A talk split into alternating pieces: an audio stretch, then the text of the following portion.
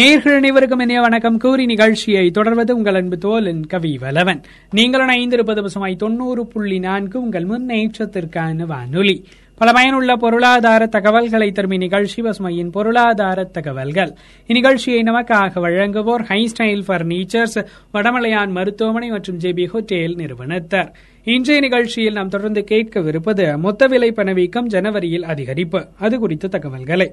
நாட்டின் மொத்த விலை பணவீக்கம் கடந்த ஜனவரி மாதத்தில் இரண்டு புள்ளி பூஜ்ஜியம் மூன்று சதவிகிதமாக அதிகரித்துள்ளது. உணவுப் பொருட்கள் விலை குறைந்திருந்த போது மொத்த விலை பணவீக்கம் அதிகரித்துள்ளது. கடந்த டிசம்பர் மாதத்தில் மொத்த விலை பணவீக்கம் ஒன்று புள்ளி இரண்டு இரண்டு சதவிகிதமாக இருந்தது. குறிப்பிடத்தக்கது. கடந்த இரண்டாயிரத்து இருபதாம் ஆண்டு ஜனவரி மாதத்தில் இது மூன்று புள்ளி ஐந்து இரண்டு சதவிகிதமாக இருந்தது. கடந்த ஜனவரி மாதத்தில் உணவுப் பொருட்கள் விலை குறைந்திருந்த போதிலும் தயாரிப்பு பொருட்கள் விலை அதிகரித்துள்ளது. காய்கறி மற்றும் உருளைக்கிழங்கு பிரிவின் பணவீக்கம் கடந்த டிசம்பர் மாதத்தை விட குறைந்திருப்பதாக தெரிகிறது. ஆனால் உணவுப் பொருட்கள் அல்லாத பொருட்களின் பிரிவின் பணவீக்கம் அதிகரித்திருக்கிறது. சில்லறை விலை பணவீக்கத்தை பொறுத்தவரை கடந்த ஜனவரியில் நான்கு புள்ளி பூஜ்ஜியம் ஆறு சதவிகிதமாக இருப்பதாக அண்மை தரவுகள் தெரிவிக்கின்றன. தொடர்ந்து ஒரு சிறிய இடைவேளைக்கு பிறகு மீண்டும் கேட்கலாம் பசுமையின் பொருளாதார தகவல்கள்.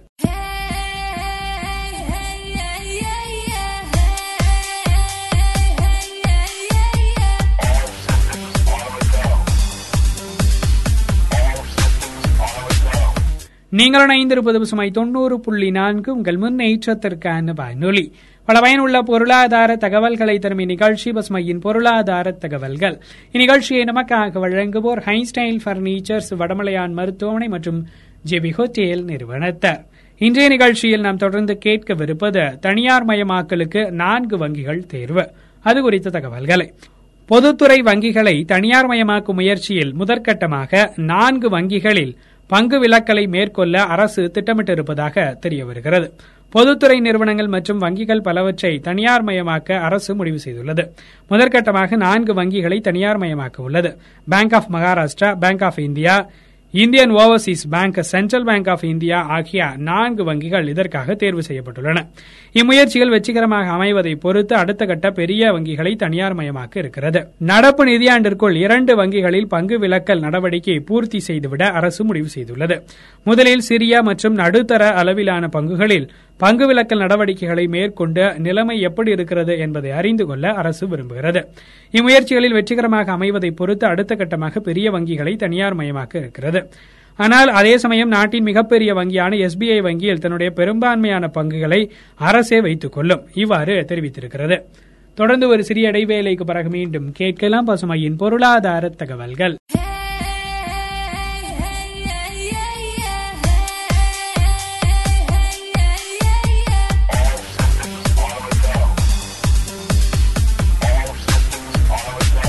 நீங்கள் இணைந்திருப்பது பசுமை தொண்ணூறு புள்ளி நான்கு. உங்கள் முன்னேற்றத்திற்கான வானொலி.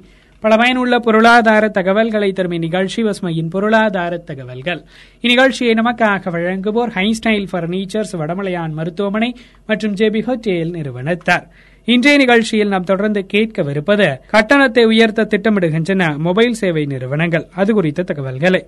தொலைத்தொடர்பு சேவைகளை வழங்கி வரும் நிறுவனங்கள் வரும் காலாண்டுகளில் கட்டணத்தை அதிகரிப்பதன் மூலம் வருவாயை அதிகரித்துக் கொள்ளும் என முதலீட்டு ஆலோசனை நிறுவனமான இக்ரா தெரிவித்திருக்கிறது. தொலைத்தொடர்பு சேவைகளை வழங்கி வரும் நிறுவனங்கள் கட்டணங்களை அதிகரிப்பதன் மூலம் அடுத்த நிதியாண்டில் வருவாயை அதிகரித்துக் கொள்ளும். கட்டண உயர்வு மற்றும் டூ ஜி சேவையை பெறும் வாடிக்கையாளர்களை போர் ஜி சேவையை பெறுபவர்களாக மேம்படுத்தும் முயற்சி ஆகியவற்றில் ஒரு வாடிக்கையாளர் மூலமாக கிடைக்கும் சராசரி வருவாய் இருநூற்று இருபது ரூபாயாக அதிகரிக்க வாய்ப்பிருக்கிறது. குறுகிய காலத்தில் இந்த வருவாய் உயர்வால் அடுத்த இரு ஆண்டுகளில் வருவாய் பதினொன்று முதல் பதிமூன்று சதவிகிதம் வரை அதிகரிக்கக்கூடும். அடுத்து வரவிருக்கும் ஃபைவ் ஜி தொழில்நுட்ப வளர்ச்சிக்கு கை கொடுக்கும் இந்த பணம். இருப்பினும் அதிக ஸ்பெக்ட்ரம் விலை நுகர்வோரின் வாங்கும் திறன் குறைவு உள்ளிட்ட காரணங்கள் தடையாக அமையக்கூடும் எனவும் எதிர்பார்க்கப்படுகின்றன. இன்றைய நிகழ்ச்சி இடம்பெற்றக்கூடிய கருத்துக்கள் யாவும் ஐக்கிய நாடுகள் சபையின் நீடித்த வளர்ச்சிக்கான இலக்குகள் இலக்கு எண் ஒன்பது தொழில் கண்டுபிடிப்பு மற்றும் உள்கட்டமைப்பு மேம்பாட்டின் கீழ் வருகிறது.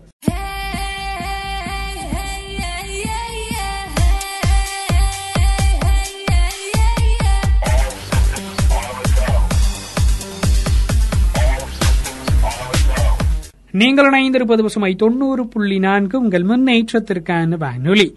பல பயனுள்ள பொருளாதார தகவல்களை தரும் இந்நிகழ்ச்சி பசுமையின் பொருளாதார தகவல்கள்.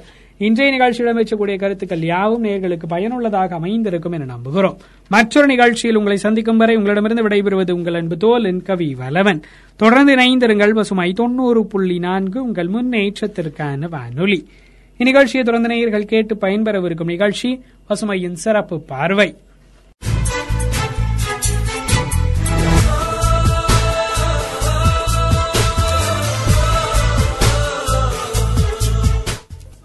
வணநேர்களே பசுமை தொண்ணூறு புள்ளி நான்கு உங்கள் முன்னேற்றத்திற்கான வானொலியில் இது பசுமையின் உரிமை உலக தகவல்கள்.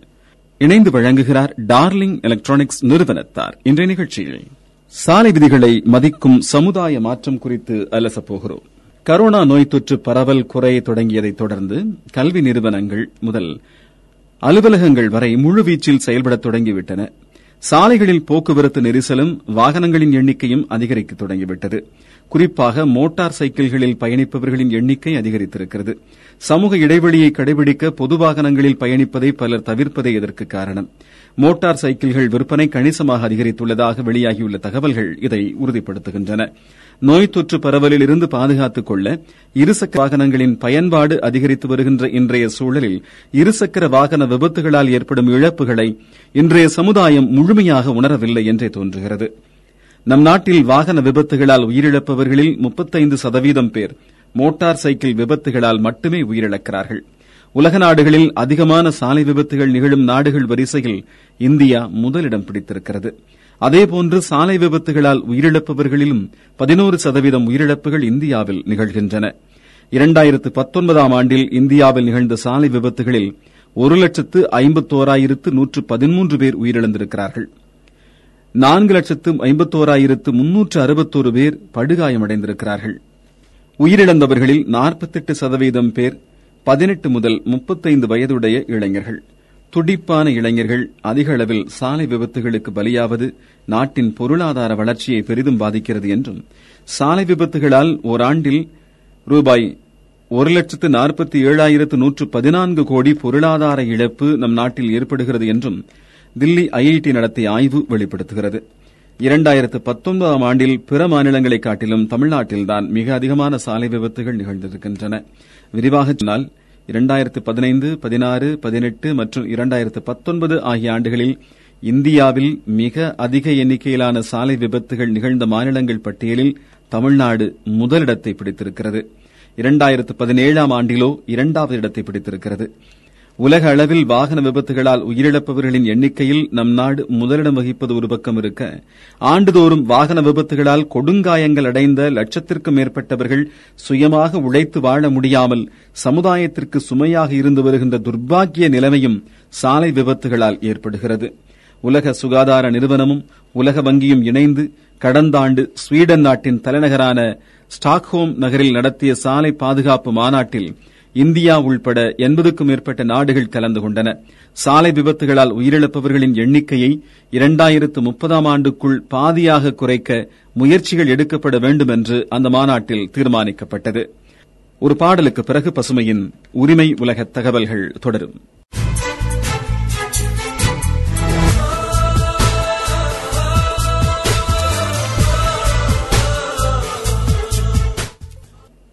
பசுமை தொன்னூறு புள்ளி நான்கு உங்கள் முன்னேற்றத்திற்கான வானொலியில் நீங்கள் கேட்டுக்கொண்டிருக்கும் இந்த நிகழ்ச்சி பசுமையின் உரிமை உலக தகவல்கள்.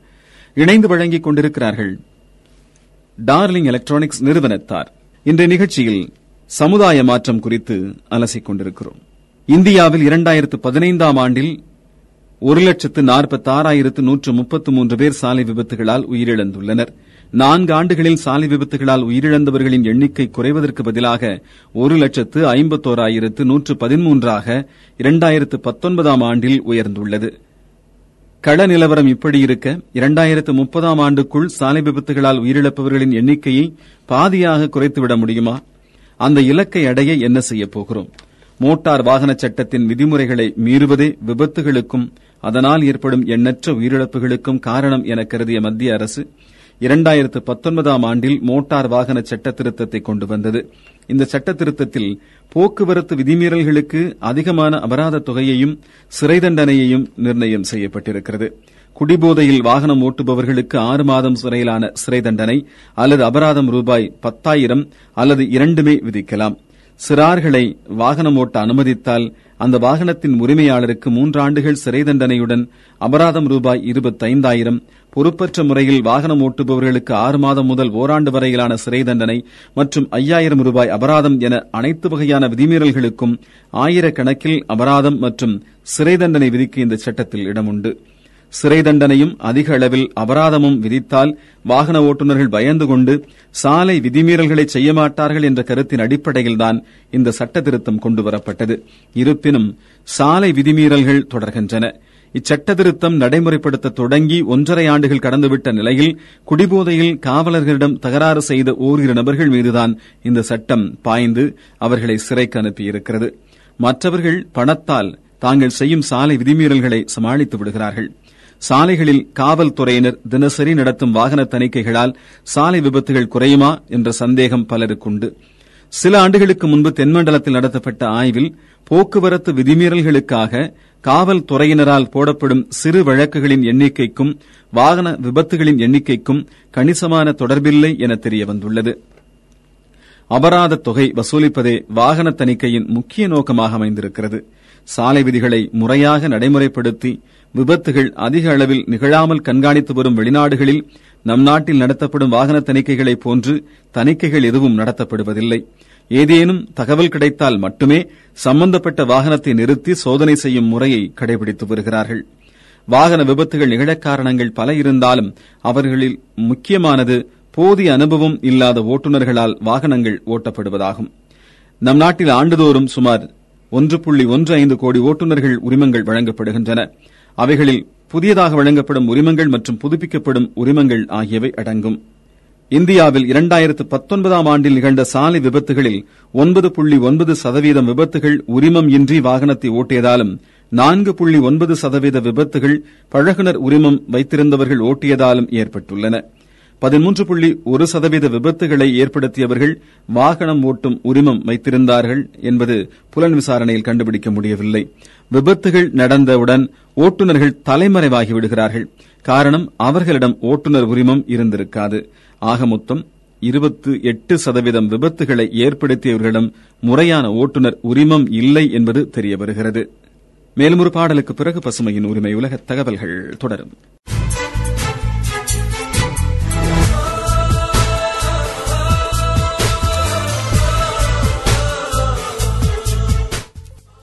பசுமை. தொன்னூறு புள்ளி நான்கு உங்கள் முன்னேற்றத்திற்கான வானொலியில் நீங்கள் கேட்டுக் கொண்டிருக்கும் இந்த நிகழ்ச்சி பசுமையின் உரிமை உலக தகவல்கள். இணைந்து வழங்கிக் கொண்டிருக்கிறார் டார்லிங் எலக்ட்ரானிக்ஸ் நிறுவனத்தார். இந்த நிகழ்ச்சியில் சாலை விதிகளை மதிக்கும் சமுதாய மாற்றம் குறித்து அலசிக் கொண்டிருக்கிறோம்.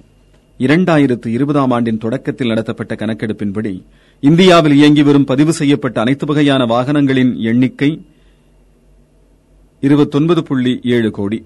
இந்த வாகனங்களில் இருபத்தெட்டு சதவீதம் வாகனங்கள் முறையான ஓட்டுநர் உரிமம் இல்லாதவர்களால் இயக்கப்படுகின்றன என்பதுதான் கள யதார்த்தம். உலக நாடுகள் பலவற்றிலும் போக்குவரத்து விதிமீறல்களை கண்காணித்து விபத்தில்லா வாகன இயக்கத்தை உறுதி செய்வதில் கண்காணிப்பு கேமராக்களின் பயன்பாடுகள் குறிப்பிடத்தக்கவை. சென்னை நகரத்தில் மூன்று லட்சம் கேமராக்களும் மற்ற நகரங்களிலும் அதிக எண்ணிக்கையிலான கேமராக்களும் பொருத்தப்பட்டிருக்கின்றன. ஆனால் அவற்றில் தொடர் பராமரிப்பு போதிய நிதி ஆதாரம் இல்லை என்பதும் அவற்றின் பதிவுகளை தினசரி கண்காணித்து தொடர் நடவடிக்கை எடுக்க போதுமான பணியாளர்கள் இல்லை என்பதும் அந்த பதிவுகள் மீதான தொடர் நடவடிக்கை எடுக்கும் வகையிலான தொழில்நுட்பங்கள் நம் நாட்டில் முழுமையாக பயன்படுத்தப்படாததாலும் கேமராக்கள் பல இடங்களில் காட்சிப் பொருள்களாக மட்டுமே இருந்து வருகின்றன.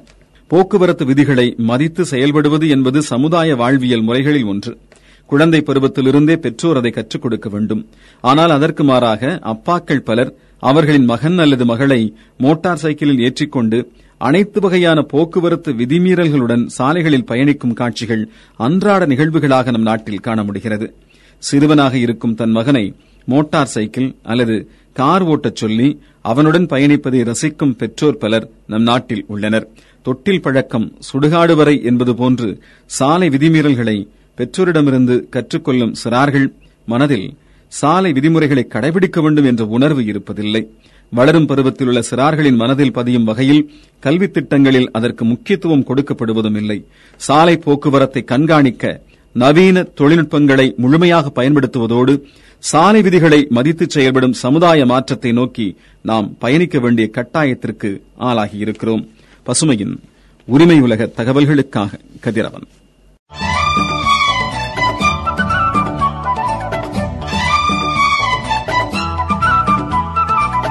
ஹாய் ஹலோ வணக்கம் வெல்கம் நீங்க கேட்க போற இந்த நிகழ்ச்சி பஸ்மையின் தகவல் துளிகள் இந்த நிகழ்ச்சியை வழங்கிட்டு இருக்காங்க வரதராஜ் காம்ப்ளெக்ஸ் யுவாசபி தங்கநகை மாளிகை மற்றும் அவதார் செராமிக்ஸ் நம்மளோட தகவல் துளிகள் நிகழ்ச்சியில டெய்லியும் சூப்பர் சூப்பரான இன்ட்ரெஸ்டியா நியூஸ் நான் எடுத்துட்டு வந்து உங்களுக்காண்டி சொல்லுவேன். உங்கள் நண்பன் அர்ஜய் கலைச்செல்வன். ஸோ அந்த மாதிரி இன்னைக்கு நம்மளோட தகவல் துளிகள் நிகழ்ச்சியில ஒரு இன்ட்ரெஸ்டிங்கான நியூஸ் பத்தி தான் பார்க்க போறோம். அது என்ன அப்படின்னு பாத்தீங்கன்னா வந்து உலகத்திலே இருக்கக்கூடிய நாடுகள்ல வந்து ஒரு முக்கியமான நாடு இந்தியா அப்படின்னு தான் சொல்லலாம். அதாவது இப்ப வளர்ந்துட்டு இருக்கக்கூடிய நாடுகள்ல ஒரு முக்கிய பங்கு இந்தியாவுக்கு இருக்கு. என்னதான் ரெண்டாயிரத்தி இருபதுல நம்ம அப்துல் கலாமையா ஐயா சொன்ன மாதிரி நம்ம வல்லரசு ஆகலைனாலும் அதுக்கான சாத்தியக்கூறுகள்லாம் கூடிய சீக்கிரமே நம்மள்ட்ட நிறைவேறி நம்ம வல்லரசு நாடு ஆக தான் போறோம். ஸோ அதுல எந்த டவுட்டுமே கிடையாது. ஸோ இப்படி உலக நாடுகளே வந்து இந்தியாவை பார்த்து வியந்துட்டு இருக்க இந்த வேலையில வந்து இந்தியாவுக்குள்ளே இருக்க மக்கள்லாம் வந்து இந்தியாவை பத்தி எவ்வளவு தெரிஞ்சு வச்சிருக்காங்க? அதாவது இந்தியாவில் இருக்கக்கூடிய எல்லாத்துக்கும் இந்தியாவை பத்தி முழுசா தெரியுமா அப்படின்னு கேட்டா இல்லைன்னு தான் சொல்லணும் ஸோ அந்த அளவுக்கு நம்மளை சுத்தி இந்தியாவில் பல விஷயங்கள் கொட்டி கிடக்கு. அதாவது சொர்க்கமே என்றாலும் அது நம்ம ஊரை போல வருமா அப்படின்ற மாதிரி வந்து நம்ம இந்தியாவுக்குள்ளே நம்மளை சுத்தி நம்மளுக்கு தெரியாம நிறைய பல விஷயங்கள்லாம் இருக்கு. உலக மக்கள் உலக நாடுகள்லாம் இந்தியாவை பார்த்து வாயை பொழக்கிற அளவுக்கு இந்தியாவில் சூப்பர் சூப்பரான ஃபேக்ட்ஸ்லாம் இருக்கு. ஸோ அதை தான் இன்னைக்கு நான் இந்த நிகழ்ச்சியில் உங்களுக்கு சொல்ல போறேன். ஸோ இந்த நிகழ்ச்சியில் வர நிறைய நியூஸஸ் உங்களுக்கு கண்டிப்பாக புதுசாக இருக்கும் அப்படின்னு நான் நம்புறேன். ஸோ இந்த நிகழ்ச்சியில் ஃபர்ஸ்ட் நியூஸ் நம்ம கேட்கறதுக்கு முன்னாடி நம்ம நிகழ்ச்சியில் ஒரு சூப்பரான பாட்டு வந்துட்டு இருக்கு. அந்த பாட்டை எல்லாரும் கேட்டு வந்துருங்க. தொடர்ந்து இணைந்திருங்கள். இது பசுமை தொண்ணூறு புள்ளி நான்கு உங்கள் முன்னேற்றத்திற்கான வானொலி.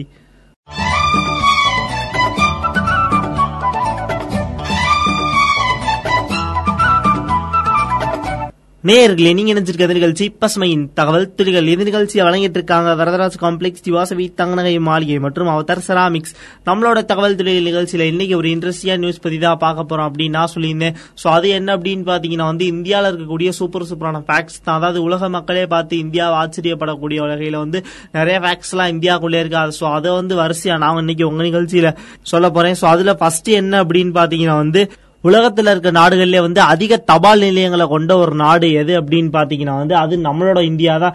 என்னதான் இப்ப டெக்னாலஜி வளர்ந்து பேஸ்புக் வாட்ஸ்அப் இன்ஸ்டாகிராம் அப்படின்னு வந்தாலும் இன்னும் இந்தியால தபால் இருந்துகிட்டு தான் இருக்கு. தபால் மையங்களும் ஒரு ஊருக்கு இருந்துட்டு தான் இருக்கு. ஸோ அந்த அளவுல வந்து அன்னையில இருந்து இன்னைக்கு வரைக்கும் இந்தியாவில் வந்து தபால் அப்படிங்கிற ஒண்ணு வந்து ஒரு முக்கியமான இடத்தை பிடிச்சிருக்கு அப்படின்னு தான் சொல்லணும். ஸோ அந்த வகையில வந்து இந்தியால தான் வந்து அதிக தபால் நிலையங்கள் இருக்கா இதுல ஒரு குறிப்பிடத்தக்க ஒரு விஷயம் என்ன அப்படின்னு பாத்தீங்கன்னா வந்து ரெண்டாயிரத்தி பதினோராம் ஆண்டு ஆகஸ்ட் மாசத்துல வந்து ஸ்ரீநகர்ல இருக்கக்கூடிய ஒரு இடத்துல வந்து என்ன பண்ணிருக்காங்க அப்படின்னு பாத்தீங்கன்னா வந்து மிதக்கும் தபால் நிலையம் இருக்கு இல்லையா? அதை திறந்திருக்காங்க. ஸோ உலகத்திலே வந்து மிதக்கக்கூடிய தபால் நிலையம் இருக்க ஒரு இடம் எது அப்படின்னு பாத்தீங்கன்னா நம்ம இந்தியாவில் இருக்கக்கூடிய ஸ்ரீநகர் தான். ஸோ இந்த ஒரு சூப்பரான பெருமையான விஷயம்லாம் இருக்கு இல்லையா? இந்த மாதிரி இன்னும் இந்தியாவில் பல இன்ட்ரெஸ்டிங்கான ஃபேக்ட்ஸ்லாம் இருக்கு. ஸோ அதெல்லாம் அவங்களுக்கு நான் அடுத்தடுத்து சொல்லிட்டே இருக்கேன். ஸோ இப்போ நம்மளோட இந்த நிகழ்ச்சியில் ஒரு சூப்பரான பாட்டு வந்துட்டு இருக்கு. அந்த பாட்டை எல்லாரும் கேட்டு வந்துருங்க. தொடர்ந்து இணைந்திருங்கள். இது பசுமை தொண்ணூறு புள்ளி நான்கு உங்கள் முன்னேற்றத்திற்கான வானொலி.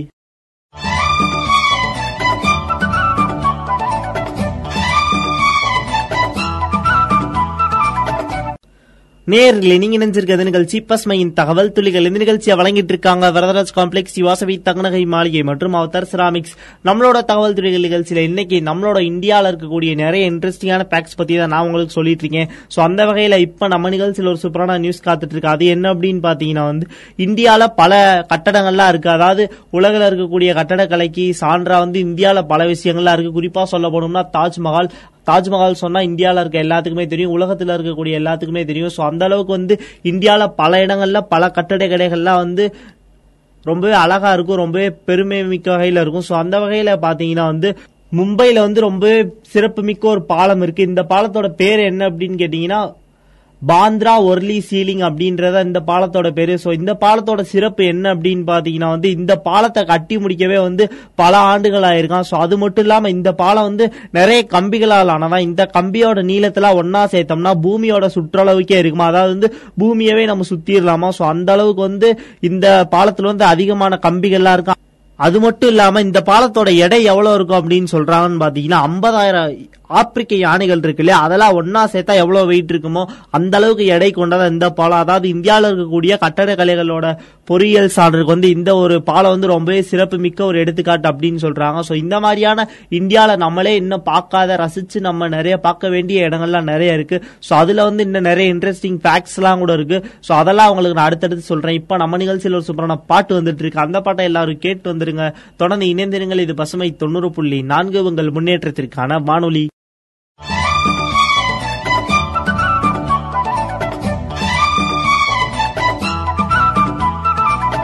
நீங்க நினைச்சிருக்க இந்த நிகழ்ச்சி? பசுமையின் தகவல் துளிகள் இந்த நிகழ்ச்சியை வழங்கிட்டு இருக்காங்க வரதராஜ் காம்ப்ளெக்ஸ் யுவாசபி தங்கநகை மாளிகை மற்றும் அவதார் செராமிக்ஸ் நம்மளோட தகவல் துளி நிகழ்ச்சி ரொம்ப இன்ட்ரெஸ்டிங்கா போயிட்டு இருக்கு சோ இப்ப நம்ம நிகழ்ச்சியில எதை பத்தி பார்த்துட்டு இருக்கோம் அப்படின்னு பாத்தீங்கன்னா இந்தியாவில் இருக்கக்கூடிய நிறைய வியந்து பார்க்கக்கூடிய இன்ட்ரெஸ்டிங்கான ஃபேக்ட்ஸ் பத்தி தான் பார்த்துட்டு இருக்கோம் சோ அதுல வந்து இப்ப எதை பத்தி பார்க்க போறோம் அப்படின்னு பாத்தீங்கன்னா வந்து இந்தியால ஒரு மிக குறிப்பிடத்தக்க ஒரு விளையாட்டு என்ன அப்படின்னு பாத்தீங்கன்னா கிரிக்கெட் அதாவது இந்தியாவில் இருக்கக்கூடிய ஒவ்வொருத்தருக்குமே பிடிச்ச ஒரு விளையாட்டு என்ன அப்படின்னு பாத்தீங்கன்னா கிரிக்கெட் தான். ஸோ அந்த மாதிரியான மக்கள் மத்தியில மிகப்பெரிய ஆதரவு பெற்றிருக்க ஒரு விளையாட்டு கிரிக்கெட் இந்த கிரிக்கெட் ஸ்டேடியம் வந்து இந்தியாவில் நிறைய இருக்கு. அதாவது மிக பெரிய பெரிய ஸ்டேடியம்லாம் இருக்கு. சென்னையில் இருக்கக்கூடிய சேப்பாக் ஸ்டேடியமா இருக்கட்டும் கொல்கட்டாவில் இருக்கக்கூடிய ஈடன் கார்டன்ஸ் இந்த மாதிரியான நிறைய கிரிக்கெட் ஸ்டேடியம்லாம் இருக்கு. வரலாற்று பழமை மிக்க ஸ்டேடியங்கள்லாம் நிறைய இந்தியாவில் இருந்தாலும் இந்தியாவில் இருக்கக்கூடிய ஒரு ஸ்டேடியம் வந்து ஒரு சிறப்பு பெற்றிருக்கு. அது என்ன அப்படின்னு பாத்தீங்கன்னா வந்து உலகத்திலே அதிக உயரத்தில் இருக்கக்கூடிய ஒரு கிரிக்கெட் ஸ்டேடியம் அப்படின்ற பேரை வந்து ஒரு ஸ்டேடியம் பெற்றிருக்கு. அது எங்க இருக்கு அப்படின்னு பாத்தீங்கன்னா வந்து இமாச்சல் பிரதேசத்தில் இருக்கக்கூடிய செயில் அப்படின்ற நகரத்துல தான் இருக்கு. இந்த கிரிக்கெட் ஸ்டேடியம். இந்த கிரிக்கெட் ஸ்டேடியம் வந்து ரெண்டாயிரத்தி நானூத்தி நாற்பத்தி நாலு மீட்டர் உயரத்துல இருக்கான். சோ இந்த ஸ்டேடியம் வந்து ரொம்பவே ஒரு பழமை. ஆயிரத்தி எண்ணூத்தி தொண்ணூத்தி மூணுல வந்து இந்த ஸ்டேடியத்தை கட்டி முடிச்சிருக்காங்களா? அது மட்டும் இல்லாம இந்த ஸ்டேடியம் வந்து செயல் ராணுவ பள்ளியில ஒரு பகுதி அப்படின்னே சொல்லலாம். சோ இந்த மாதிரியான கிரிக்கெட் ஸ்டேடியம் வந்து இந்தியாவில் இருக்கக்கூடிய நம்ம எல்லாத்துக்குமே ஒரு பெருமை தான். கண்டிப்பா இந்த மாதிரியான ஸ்டேடியம்லாம் யாருக்காவது பார்க்க வாய்ப்பு கிடைச்சா கண்டிப்பா நீங்க பாருங்க. நிறைய பேர் என்ன பார்த்து இருப்பீங்க சோ இந்த மாதிரியான நம்மளே இந்தியாவில் வியந்து பார்க்கக்கூடிய நிறைய விஷயங்கள்லாம் இருக்கு. சோ அதெல்லாம் எடுத்துட்டு வந்து அடுத்து நான் உங்களுக்கு நல்ல ஒரு நியூஸ்ல சொல்றேன். சோ இப்ப நம்ம நிகழ்ச்சியில் ஒரு சூப்பரான பாட்டு வந்துட்டு இருக்கு அந்த பாட்டை எல்லாரும் கேட்டு வந்துருங்க. தொடர்ந்து இணைந்திருங்கள். இது பசுமை தொண்ணூறு புள்ளி நான்கு உங்கள் முன்னேற்றத்திற்கான வானொலி.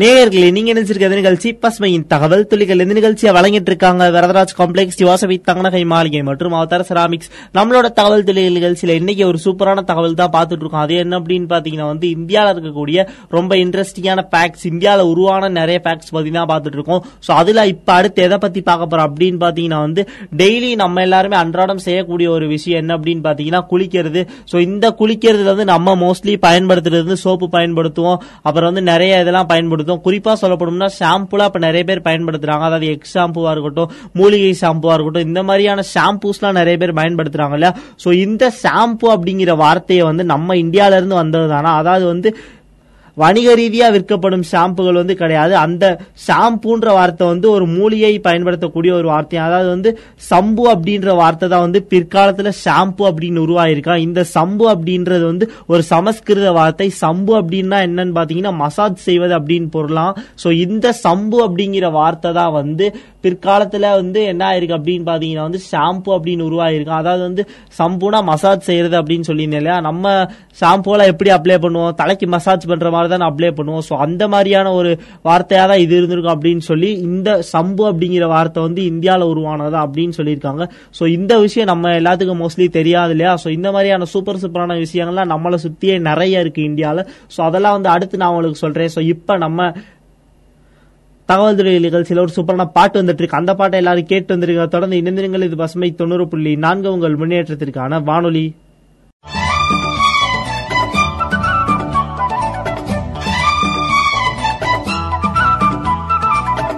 நேயர்கள் எவ்வளவு நேரம் நீங்க கேட்டு என்ஜாய் பண்ணி இந்த நிகழ்ச்சி பஸ்மையின் தகவல் தொழில்கள் இந்த நிகழ்ச்சியை வழங்கிட்டு இருந்தாங்க. வரதராஜ் காம்ப்ளெக்ஸ் யோசவி தங்கநகை மாளிகை மற்றும் அவதார செராமிக்ஸ் இன்னைக்கு நம்மளோட தகவல் துறை நிகழ்ச்சியில வந்த ஒவ்வொரு நியூஸும் கண்டிப்பா உங்களுக்கு பிடிச்சிருக்கும் அப்படின்னு நான் நம்புறேன். இன்னைக்கு நம்மளோட நிகழ்ச்சியில வந்து இந்தியாவில் இருக்கக்கூடிய நிறைய சுவாரஸ்யமான ஃபேக்ட்ஸ் பத்தி தான் பார்த்தோம்.